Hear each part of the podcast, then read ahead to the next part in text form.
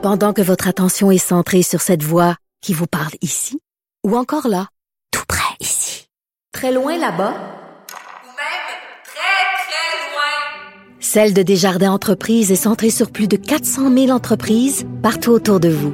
Depuis plus de 120 ans, nos équipes dédiées accompagnent les entrepreneurs d'ici à chaque étape pour qu'ils puissent rester centrés sur ce qui compte, la croissance de leur entreprise. Bon, elle a une face de fière, euh, Joanie Gontier. Pourquoi? Pourquoi? Parce que la semaine passée, j'ai dit des choses. Est-ce que tu les regrettes aujourd'hui? Ben oui puis non. OK, euh, on va faire un petit peu de mise en contexte. La semaine passée, on se parlait de porno, de l'influence que la porno pouvait avoir euh, sur nos vies et je dis ah, c'est un peu judéo-chrétien de penser que il peut y avoir une incidence en ce qu'on fait dans la chambre à coucher euh, puis ce qu'on voit dans la porno. Je comprends que ça a une influence, mais est-ce que Oui. ça donne tant lieu que ça à des comportements problématiques? Eh bien la réponse c'est oui. Puis ben moi, j'étais en désaccord avec toi parce que moi, j'ai- j'ai rencontré des filles qui ont fait des trucs avec lesquels ils n'étaient pas nécessairement à l'aise Ouais. parce que les gars euh, voulaient reproduire ce qu'ils avaient vu dans une vidéo de pornographie. Donc moi, tu sais, j'en connais du monde comme ça. Moi aussi, ça m'est arrivé de faire des trucs. Euh, sais, que j'aimerais ne plus jamais refaire pour pour plaire aussi à un gars. Donc moi j'avais l'impression que c'était plus répandu qu'on qu'on pouvait le penser cette espèce d'idée de plaire puis de faire des trucs au lit euh, qui sont peut-être un petit peu intenses. Puis là euh, les études démontrent qu'il y a de plus en plus de femmes qui sont victimes de de violences physiques non consenties pendant une relation sexuelle Donc, c'est ce qu'on apprend parce que la BBC a fait un sondage en, en partenariat avec la société d'études Savanta ComRes. Ils ont demandé à 2000 femmes britanniques âgées entre 18 et 39 ans si elles avaient déjà été giflées étouffées, bâillonnées ou même crachées dessus pendant euh, Toutes un- des petits gestes d'amour. des petits gestes d'amour, tout en délicatesse. Donc, si elle avait été, si elle avait subi ces, ces comportements-là plutôt violents, sans leur accord, pendant le sexe qui était, bon, bien évidemment, consenti. Alors, parmi ces femmes, 38 d'entre elles ont avoué avoir déjà subi ces actes violents et ne pas les avoir désirés ou demandés au moins une fois parmi toutes les fois où elles les avaient vécus.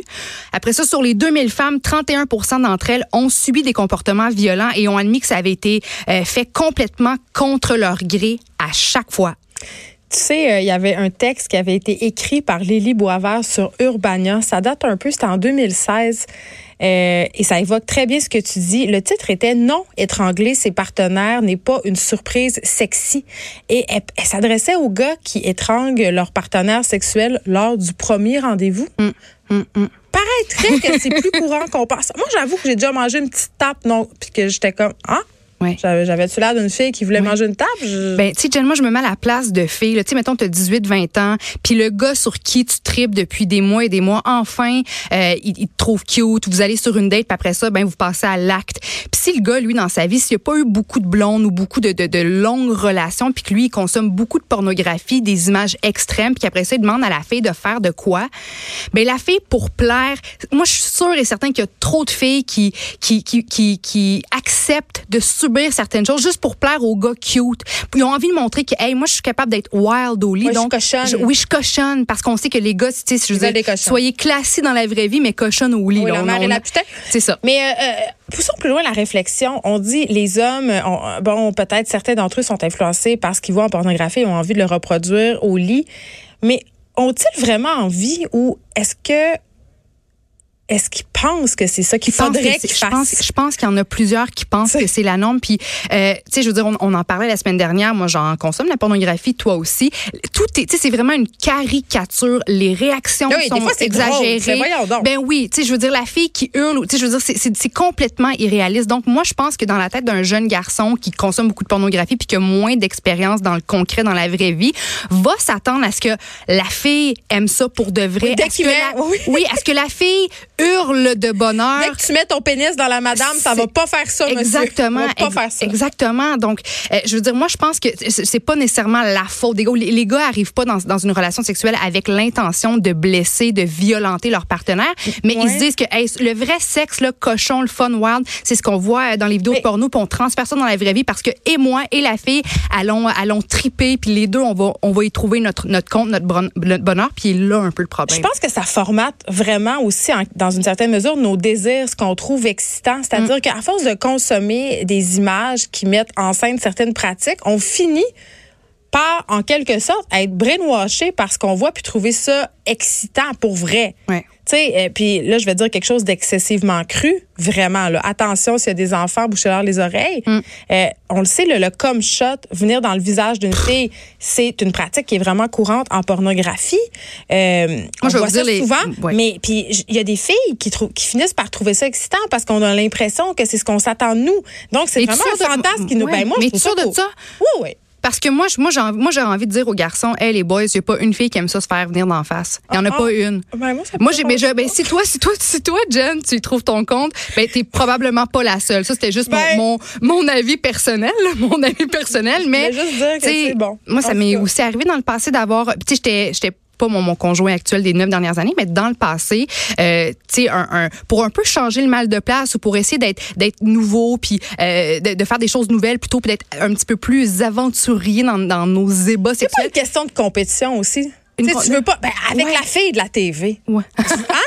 tu comprends-tu? tu veux pas être moins hot que la fille Mais je pense devant que- lequel ben, sais-tu ton, chum se, hein, se mais, donne un peu. Mais tu sais quoi, t'apportes un bon point? Parce que je pense que du côté des garçons, les gars veulent montrer qu'ils sont capables de, de faire des trucs hot puis intenses, de vraiment de satisfaire la fille au plus haut point. Et Mm. nous, de notre côté, tu sais, les femmes, on a toujours cette envie-là de plaire et de faire plaisir. Donc, de notre côté aussi, on veut, on va, on est prêt, on est prête à, à en faire beaucoup de choses pour que le gars soit satisfait au bout du compte. Mais, pour revenir rapidement à cette étude-là, donc, sur les 2000 femmes interrogées, 69% d'entre elles ont avoué qu'elles avaient au moins subi une fois un acte de violence euh, non consenti pendant les ébats sexuels et de ce nombre 20 euh, révèlent avoir été complètement bouleversées ou avoir eu peur. Et en tout et partout, toujours selon l'étude, 42 des femmes qui se font gifler, étouffer, baïonner ou cracher dessus pendant le sexe disent se sentir obligées euh, de le faire, forcées de le faire oui, en parce quelque qu'en sorte. porno, qu'est-ce qu'elle est, la femme? Elle est un objet, elle est un réceptacle.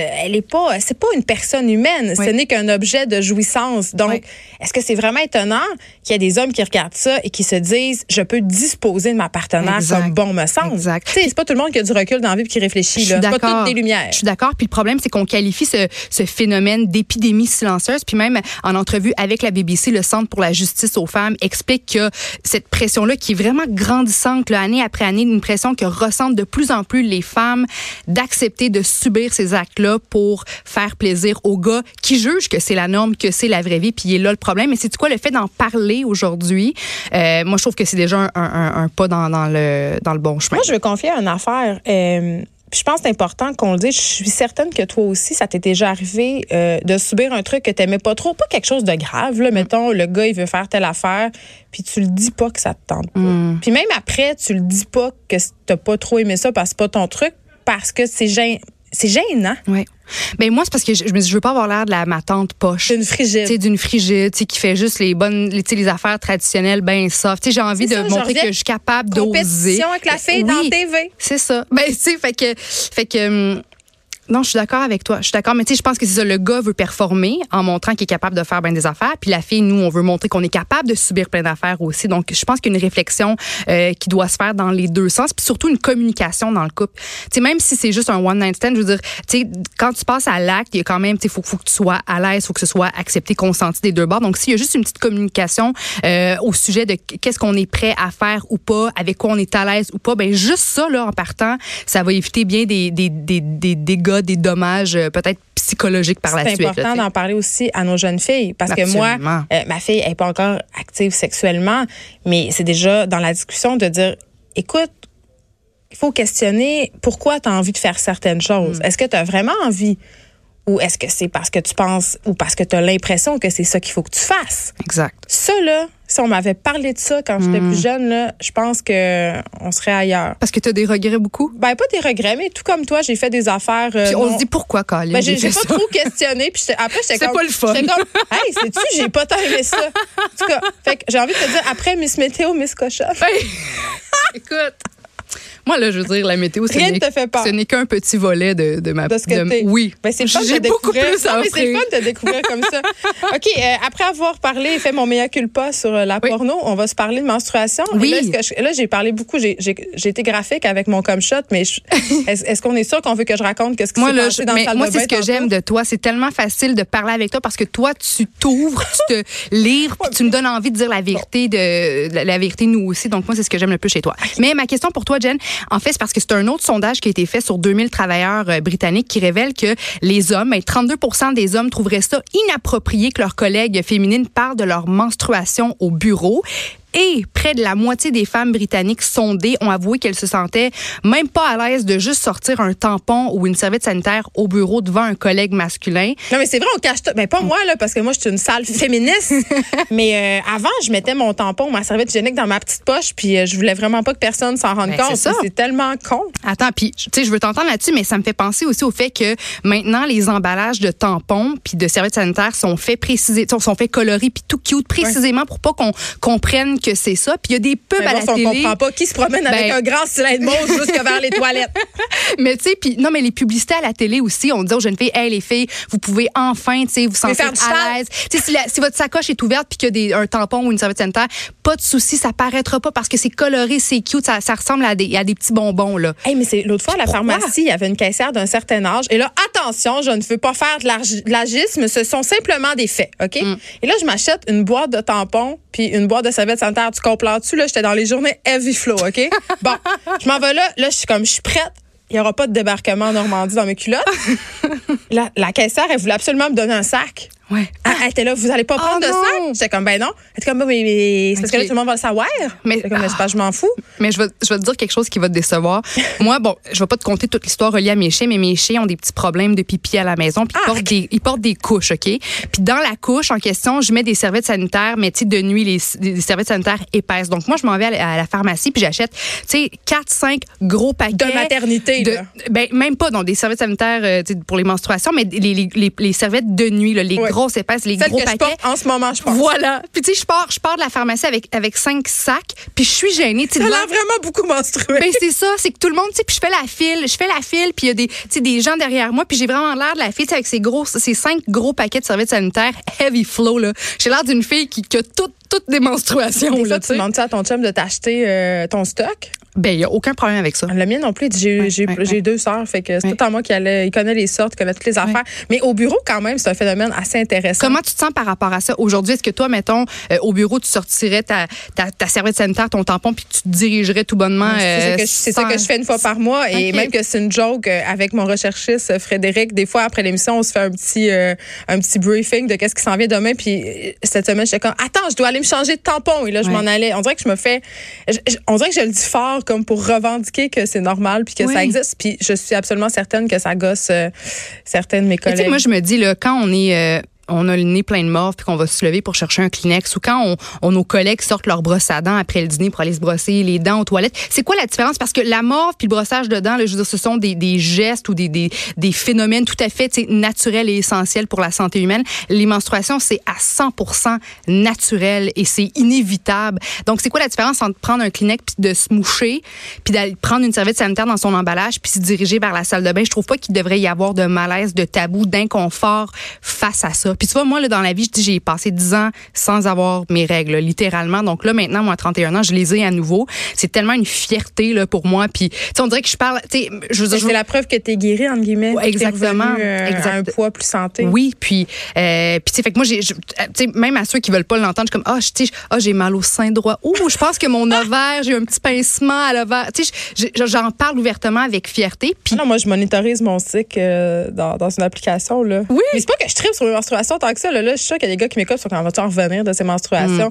Mais il y a quelque chose, c'est, ça fait partie de la vie et ça, et ça occupe quand même une certaine partie de notre vie hormonale. Ça a des impacts. Moi, je prends Exact. aucune décision majeure quand, juste avant d'être menstruée. Eh, Aucune mais- décision majeure. mais est-ce que tu est-ce que toi ça, ça t'affecte beaucoup ton tes, tes symptômes prémenstruels? Oh, que oui. Parce que moi aussi, puis comme c'est tout nouveau pour moi de revivre ça là, mais je capote, je Moi, je voudrais pas aller vivre à village. que ça. Ouais. Je voudrais vraiment aller vivre. à- Je comprends. que les religions, les différentes religions, a instauré des règles pour isoler les femmes dans des petites huttes. Je, Ouais. je comprends pourquoi. Je, me, euh, je deviens une autre personne. Oui. Je deviens, euh, ben, pas nécessairement enragée, mais mettons, je regarde une publicité, euh, je reviens tout le temps à mon exemple, là, d'Anne qui sauve les petits canards du pétrole, je pleure. Je pleure Ouais, à chaud de moi larmes. aussi. C'est épouvantable. Moi aussi, moi, je deviens plus anxieuse. Euh, bon, j'ai des petits boutons aussi au visage. Euh, puis je pleure. Mais on dirait que soudainement, du jour au lendemain, ma vie n'a plus de sens. Et aussi chips Je- et Doritos. Ex- exactement. Joanie Gontier, toujours le fun de raconter des histoires qui se racontent. De se livrer radio, pas mal, euh, probablement beaucoup trop. J'ai hâte de vérifier ma boîte courriel. Puis je veux juste dire s'il y a des petites traces de sang euh, dans la toilette d'en bas à Cube Radio. C'est moi, tantôt, quand j'ai enlevé mon tampon, ça a giclé. C'est ça que tu veux. Je l'ai essuyé du mieux que j'ai pu. Mais ça tâche. Ah, ton honnêteté, j'adore. Je sais plus. Je sais plus. Mais Merci. ça arrive, ça arrive. Merci à toi. De 13 à 15, les effrontés. Cube Radio.